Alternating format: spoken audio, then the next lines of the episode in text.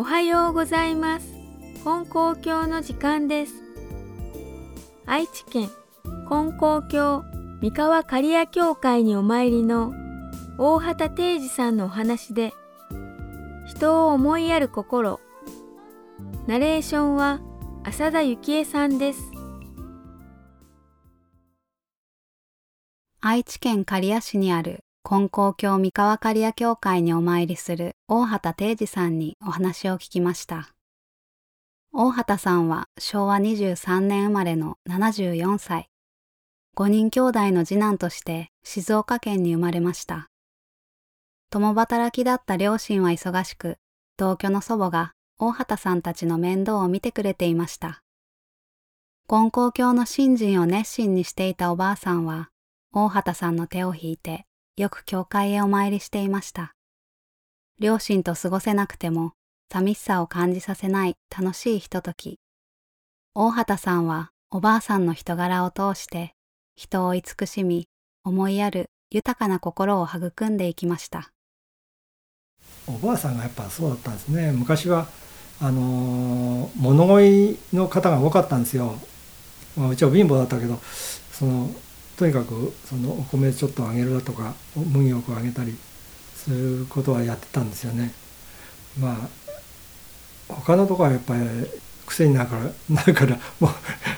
うやらないとかっていうことは言ってみた時ですけどおばあさんはやっぱそういうとにかく人を思いやるっていうことはすごい強い人かなというふうに思いましたね。大畑さんは幼い頃からサッカーに明け暮れ大学を卒業するまでに多くの大会で優勝する経験を重ねました。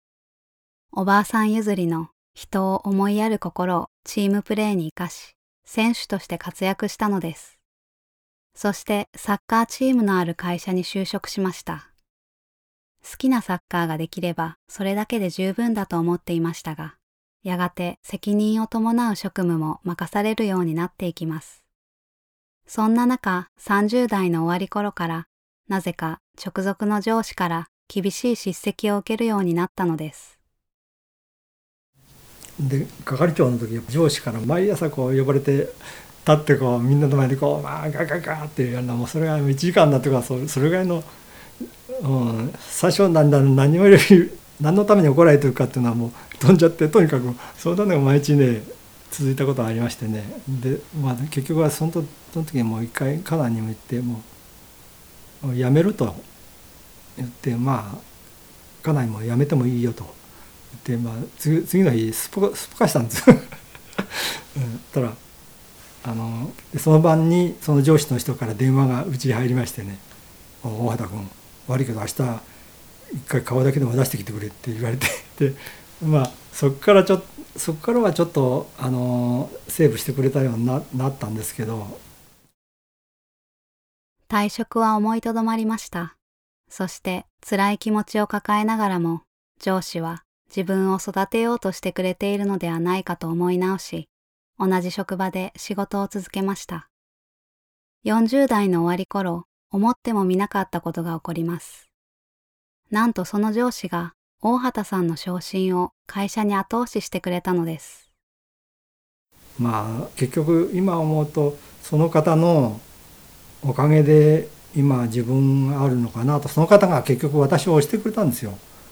あのたまたま私が大卒だったもんですからその頃はまだ高校卒の人でも優秀な人がいっぱいおったんです。で私は課長なんて全然そんなあの出世とかせんなんで全然 私は思わんで会社入ってますからね、まあ、とにかくやればできるやってみろとか言われちゃってその上司の方にですね。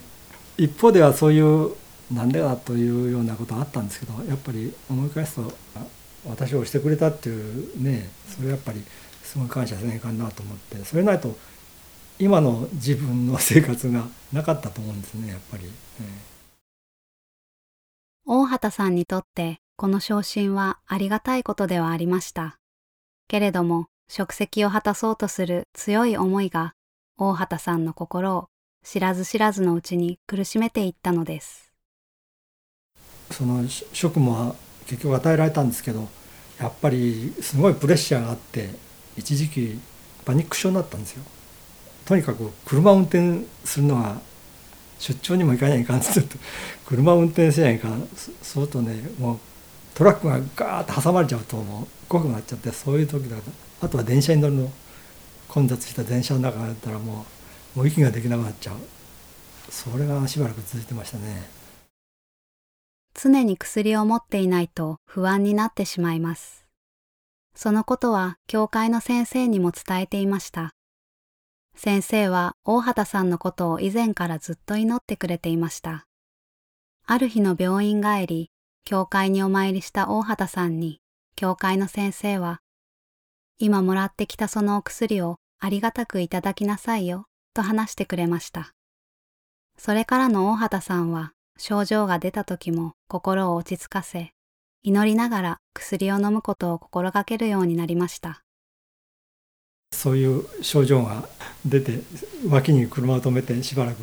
金光様、金光様と念じて唱えながら、しばらくして休んで、それからまた走らせてもらうということであれですねずっとな私も長引くかなと思ったんですけどある時本当になんかピタッと止まっちゃったんですね。どうしてパニック障害になりどうして症状がなくなったのかはっきりしたことはわかりません。もしかすると大畑さんは自分の会社はもちろん取引先や会社の仲間その家族のことを思うがあまり昇進による職責の重さを自分一人で背負いすぎていたのかもしれません。教会の先生との関わりの中で回復へのきっかけを得て、その後も昇進を重ね、無事に定年を迎えることができました。そして今も仲間とサッカーを楽しむ大畑さん。サッカーができる、孫の世話もできる。何事も当たり前ではないありがたいことだと神様に感謝しながら人を思いやる心を育ててくれたおばあさんのように、孫との時間も大切にして暮らしています。